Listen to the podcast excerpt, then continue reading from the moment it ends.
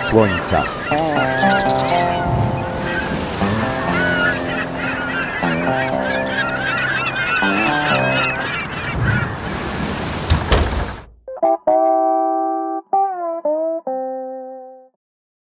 Witamy serdecznie podczas kolejnej audycji w stronę Słońca. Przy mikrofonie Magdalena Waligura.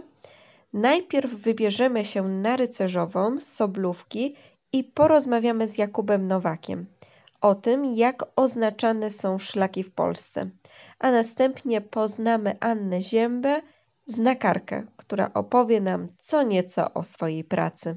Zapraszamy.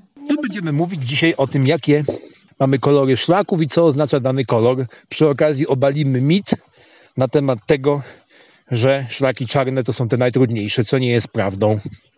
Więc szlaki czerwone to są te najbardziej długodystansowe, dalekobieżne. Tak się zwykle przyjęło. Szlaki zielone i niebieskie to są te dalekobieżne, ale jakby tej niższej kategorii. E, przy czym na przykład zielone prowadzą zwykle do miejsc historycznych lub przyrodniczo cennych, natomiast szlaki niebieskie to są szlaki, które na przykład idą grzbietami gór, chociaż to też nie jest ścisła reguła.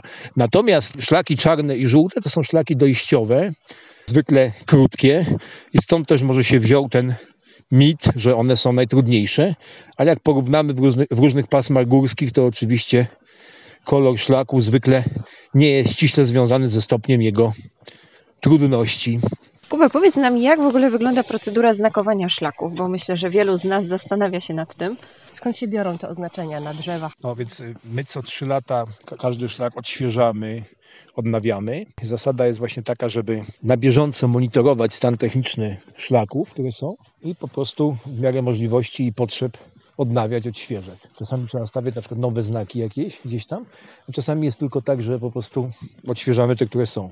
I to jest też tak, że szlaki, które przebiegają od wielu lat, nawet i kilkudziesięciu, no one zachowują jakby swój przebieg, swój charakter, tylko się je odnawia. Ale czasami, zwłaszcza w ostatnich latach, 10-15 latach, kiedy na przykład na terenie Beskidów była bardzo intensywna zrywka drzewa, pojawił się problem zmiany przebiegu szlaków.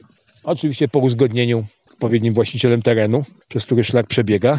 Niektóre szlaki musieliśmy modyfikować, robić korekty.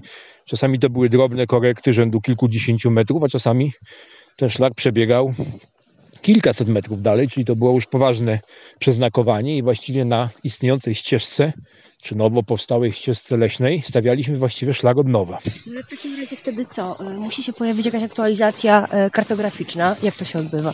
No, my to zgłaszamy do wydawnictw, które robią mapy, bo problem też polega na tym, że właśnie tak w ostatnich latach te zmiany są na tyle szybkie, że niektóre mapy no, nie nadążają jakby z aktualizacją. W tej chwili to jest o tyle prostsze, że prowadzi się ślad GPS i są te aplikacje i niemal natychmiast można to uaktualnić. Natomiast na mapach wydrukowanych, jak jest tam jakiś nakład tej mapy, no to znowu trzeba poczekać na nowy nakład, żeby e, był aktualny. Niektórzy turyści się o to burzą, że mają mapę, na której są szlaki, które mają nieco inny przebieg niż w rzeczywistości, albo szlak jest na mapie, a nie ma go w rzeczywistości. No my się staramy, żeby takiej sytuacji na, na naszym terenie nie było. Te szlaki, które zostały trwale skasowane, a były takie, bo prowadziły na przykład drogami kierunku Babiej Góry, kiedy nie wolno było chodzić wzdłuż granicy w innych czasach. I dzisiaj na przykład nikt takimi szlakami już nie chodził. No przykład to jest czarny szlak, który z centrum Korbielowa szedł na przełęcz Glinne drogą w tej chwili wszyscy jechali samochodami, już tam się nie chodziło. Czy szlak żółty, który szedł właśnie przez krzyżówki w kierunku granicy, w kierunku tego grzbietu granicznego. E, no więc to też jakby historyczne są zmiany, czy polityczne, które spowodowały, że te szlaki już straciły swoją rację bytu, a pojawiły się z kolei inne ciekawe. Na przykład ostatnimi laty zrobiliśmy taki króciutki łącznik i też y, z udziałem Nadleśnictwa Ujsoły, które nam zbudowało most, który łączył dwa szlaki. Szlak, który idzie granicą między Krawcowym Wierchem a trzema kopcami. Szlak graniczny y, słowacki, niebieski, a szlak czarny, który idzie ze Złatnej Huty na Halę Lipowską. I w pewnym miejscu te szlaki się spotykały i były od siebie w odległości 200-300 metrów. No tylko trzeba by zejść przez potok i wydrapać się taką stromą skarpą gdzieś tam na górę. I kto nie wiedział, to oczywiście nie trafił, a kto by wiedział, to i tak tamtędy chodzili. I myśmy zrobili taki łącznik żółtym szlakiem, żeby te dwa szlaki połączyć. Na przykład idąc sobie z Krawcowego Wierchu, nie muszę iść aż na trzy kopce i się jakby cofać w kierunku Rysianki Lipowskiej, tylko od razu sobie schodzę na szlak czarny, którym idzie tak zwana droga światła ze Złatnej i sobie mogę kontynuować. Więc są takie miejsca, gdzie na przykład szlaki idą równolegle, nigdzie się nie łączyły, ale są na tyle blisko siebie, że można je w tym miejscu jakby spiąć. Byliśmy też nad Przełęczą ponad Bacówką na hali rycerzowej. Tam zaobserwowałam, że yy, mówiłeś o tym, że są szlaki łącznikowe. Od polskiej strony szedł czarny szlak. Nagle był taki inny znaczek, że takie było kółeczko otoczone białym paskiem i zmieniał się kolor szlaku na stronę słowacką. Tak, ponieważ mamy taką umowę z klubem słowackich turystów na temat wspólnego przebiegu szlaków takich yy, transgranicznych, a na Słowacji nie istnieje kolor czarny szlaku, więc żeby y, to uregulować, postanowiliśmy, że szlak, który do tej pory był koloru czarnego i prowadził od przełęczy y, przegibek przez y, będoszkę, praszywkę do rycerek, do, znaczy do rycerki Słowioki, tak to się nazywa ten przystanek, i następnie przez Łysicę do Soli. Przeznakujemy i będzie szlakiem niebieskim, czyli żeby się to nie myliło turystom, oznaczyliśmy, że szlak, który wcześniej był szlakiem czarnym, będzie szlakiem niebieskim. I on się zaczyna już na rycerzowej, powyżej bacówki. Przechodzimy jakby z boczami rycerzowej, bo nie przez szczyt, tylko to jest ten szlak, który jakby trawersuje zbocze. Przechodzi na yy, przełęcz przegibek pod banią i następnie kontynuuje przez właśnie Będoszkę, Praszywkę i dalej do Soli, tam do stacji PKP. E, chodziło o to, żeby po prostu ujednolicić jakby ten system, który się łączy ze szlakami słowackimi. Ten znaczek okrągły, taki, który może rzadziej spotykany jako oznaczenie, on ma informować, że jakiś znak się kończy.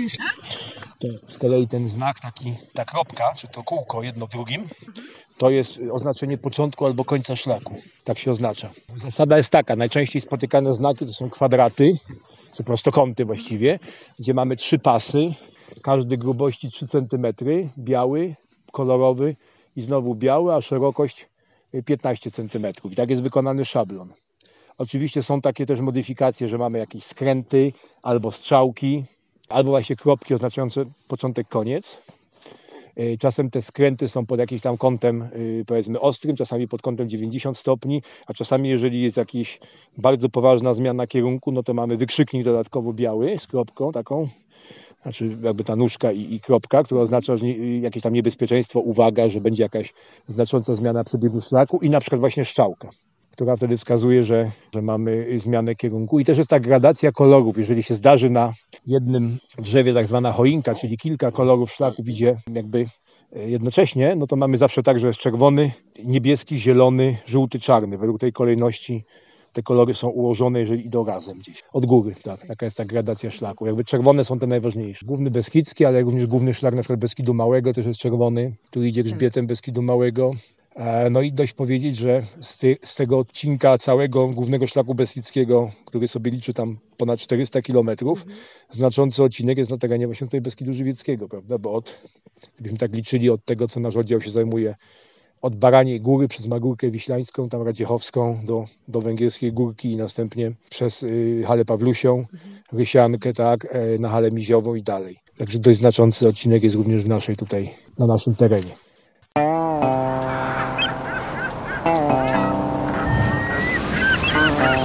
Słońca.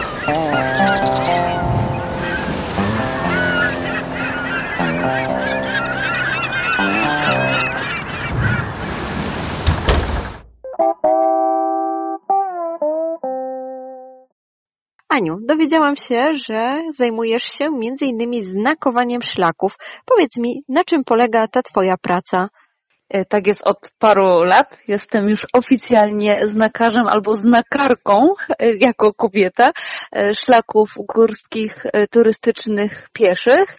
Także oznacza to na dosyć takiej trudnej pracy y, w terenie, e, polegającej na odpowiednim namalowaniu znaków, szlaków, tak aby turyści, także ci niedzielni, ci bardziej wytrawni nie pogubili się e, na trasie.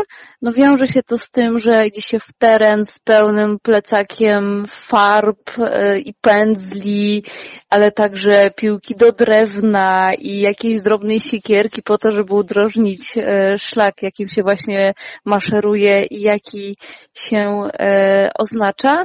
No i praca jest na tyle ciężka, że lepiej w pojedynkę tego nie robić, tylko zawsze wybrać ją większą grupą osób, tak dwie, trzy to już jest w ogóle praca rewelacyjna, ponieważ warto taki szlak zrobić w ciągu jednego dnia, maksymalnie dwóch, po to, żeby się na niego cały czas nie wracać. A czasem się tak niestety dzieje. A skąd w ogóle ta inspiracja, żeby e, ukończyć kurs znakarski i żeby zostać właśnie, tak jak wspomniałaś, znakarką? E, to wina kolegi Mateusza Ficonia, prezesa klubu fotograficznego PTTK Góry Bez Cenzury. E, parę lat temu, chyba już cztery lata temu, zadzwonił do mnie, że jest organizowany w Sudetach kurs znakarza szlaków górskich i że on by chciał bardzo jechać, ale nie chce sam i potrzebuje towarzystwa. Dosłownie tak to mniej więcej brzmiało. Dosłownie po chwili namysłu stwierdziłam, że to jest fajny pomysł e, i zapisałam się także na kurs z Mateuszem, a tak naprawdę dopiero uświadomiłam sobie, w co się wkopałam na parę dni przed przyjazdem na kurs, ponieważ wiele osób e, uważa, i to także wiem od osób napotkanych na szlaku, które zawsze mówiły, że a one też chciały malować znaki szlaku, że to wcale nie jest taka prosta sprawa zostać znakarzem szlaków górskich, ponieważ trzeba właśnie wziąć udział w specjalistycznym szkoleniu organizowanym przez PTTK. Dzieje się to parę razy w roku w różnych rejonach górskich. Taki kurs średnio trwa trzy dni. Trzeba przyjechać przygotowanym ze znajomości e, siatki szlaków górskich swojego terenu, następnie właśnie uczestniczy się w kursie, gdzie nabywa się takiej wiedzy i praktycznej, i merytorycznej. Następnie jest praca w terenie cały dzień pod okiem e, instruktorów, a całość zakończona jest egzaminem. Mhm. Jak ten egzamin wygląda? Czy jest to trudny egzamin, czy e, w ciągu tych trzech dni mhm. jest się w stanie e, opanować materiał?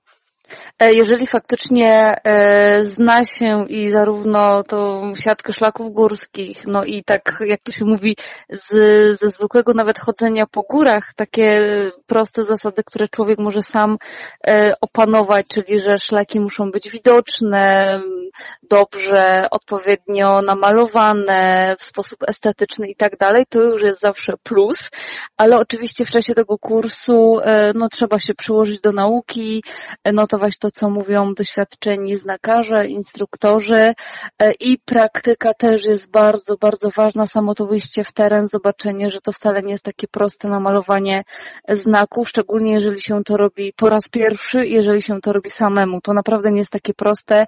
Wiedzę się zdobywa dopiero e, z czasem.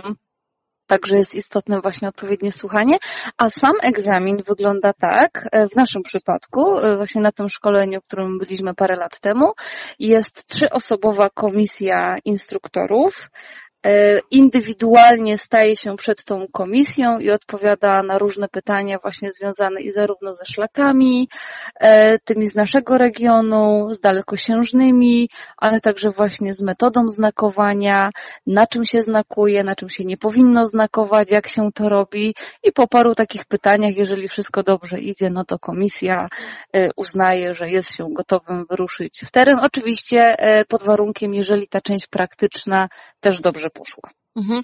No to tutaj już bym Ci chciała zadać takie pytanie praktyczne, na czym mhm. można znakować, a na czym nie powinno się tego robić. E, na przykład y, były pytania, czy i to też dotyczy, to moja odpowiedź, e, drzew. E, trzeba uważać na przykład na brzozy, które są e, biało-czarne czy biało-szarowe. Na tych drzewach bardzo źle widoczne są znaki szlaków, co jednak nie wyklucza ich malowania na nich, ponieważ jeżeli żadnego innego drzewa nie ma w pobliżu, a jest to jedyne drzewo, na którym możemy faktycznie ten znak umieścić, żeby się turyści nie pogubili, to też możemy taki znak trójpaskowy namalować, ale odpowiednio jeszcze go e, wyeksponować, czyli mianowicie jak są te białe paseczki w znaku szlaku, to dookoła malujemy jeszcze obwódkę szarą albo czarną po to, żeby turysta zauważył zmianę na drzewie, że jednak faktycznie tam ten znak się znajduje i dla wprawnego oka i mniej wprawnego taki znak będzie widoczny. Tak samo sprawa na przykład dotyczy się dużych kamieni, że owszem, możemy namalować na głazach taki znak, ale nie na kamieniach, które mogą być z czasem albo przez turystów wyrwane, uszkodzone, albo po prostu podmyte w jakimś podmokłym terenie albo wypłukane przez deszcze.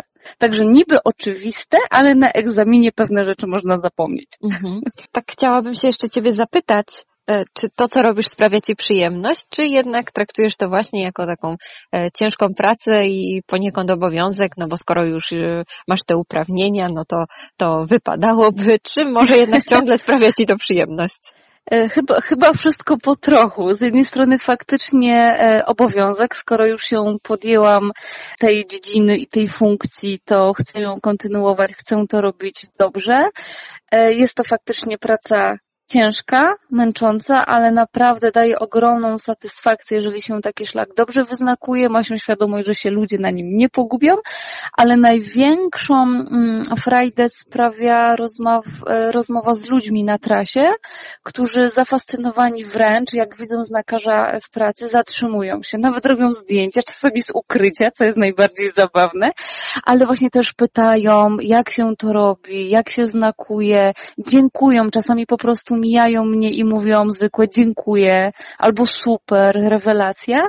Były też takie śmieszne e, teksty skierowane w stronę mojego kolegi e, Zdzisława Wisły, genialnego znakarza oraz w kierunku moim, na przykład, że znakarze są jak Yeti że wszyscy wiedzą, że znakarz istnieje, ale nikt go nigdy nie widział. Także się śmiejemy, że w takim razie tajemnica się rozwiązała, że to ani nie Yeti, ani nie krasnoludki znakują ten szlak, tylko faktycznie prawdziwi znakarze z krwi i kości.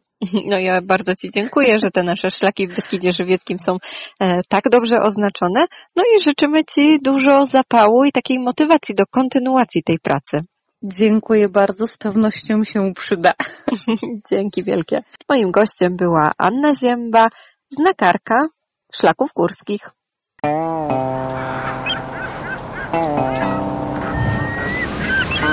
Stronę Słońca.